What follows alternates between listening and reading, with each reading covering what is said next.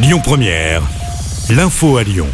Bonsoir à tous. À la une de l'actu, on en appelle à la sagesse du Conseil constitutionnel. La phrase est signée Laurent Berger, le patron de la CFDT, au sortir de la réunion avec Elisabeth Borne ce matin. Celle-ci s'est soldée par un échec. La première ministre refusant de retirer la réforme des retraites. Sophie Binet, la secrétaire générale de la CGT. Nous avons trouvé face à nous un gouvernement radicalisé, obtus et déconnecté.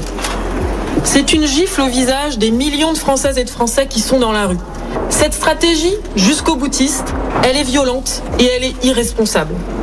La conclusion, pour nous, est limpide. Nous devons poursuivre la mobilisation jusqu'au bout, jusqu'à ce que le gouvernement comprenne qu'il n'y a pas d'autre issue que le retrait de cette réforme. Nos désaccords sur l'âge n'ont pas permis de discuter, reconnaît Elisabeth Borne.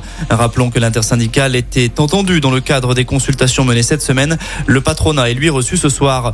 Après ce rendez-vous raté, les syndicats ont d'ores et déjà appelé à se mobiliser en masse demain à l'occasion de la 11e grande journée d'action contre la réforme des retraites. Chez nous à Lyon, le tracé est différent des précédentes mobilisations. Le cortège partira à 11h de la place Jean Massé, direction celle du maréchal Lyoté dans le 6e arrondissement. Conséquence du mouvement social, des perturbations sont annoncées dans les transports. Le trafic des TCL sera légèrement perturbé demain. Retrouvez le détail sur notre appli. Du côté de la SNCF, comptez 3 TGV sur 4 et un TER sur 2 en circulation. Et avant la journée de demain, quelques actions ont été menées dès ce matin. Les étudiants ont notamment bloqué l'accès à trois sites de l'université Lyon 2. Comme hier, blocage express à la raffinerie de Fézin également. La police a dû intervenir.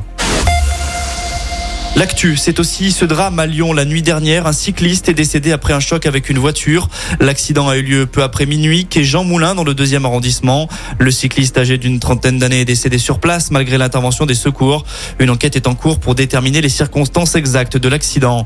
Au rayon des faits divers, toujours deux blessés graves après une rixe au couteau à Villeurbanne lundi en fin de journée. Deux jeunes ont été blessés au dos dans le parc des droits de l'homme. Leurs jours ne sont plus en danger. Là aussi, une enquête est en cours. Enfin, on termine avec un mot de sport. En foot, le rêve Stade de France passe par la Beaujoire pour l'OL. Les Lyonnais affrontent Nantes ce soir en demi-finale de la Coupe de France. Le coup d'envoi sera donné à 21h10. Rappelons que si les Gones remportent cette compétition, ils seront européens la saison prochaine.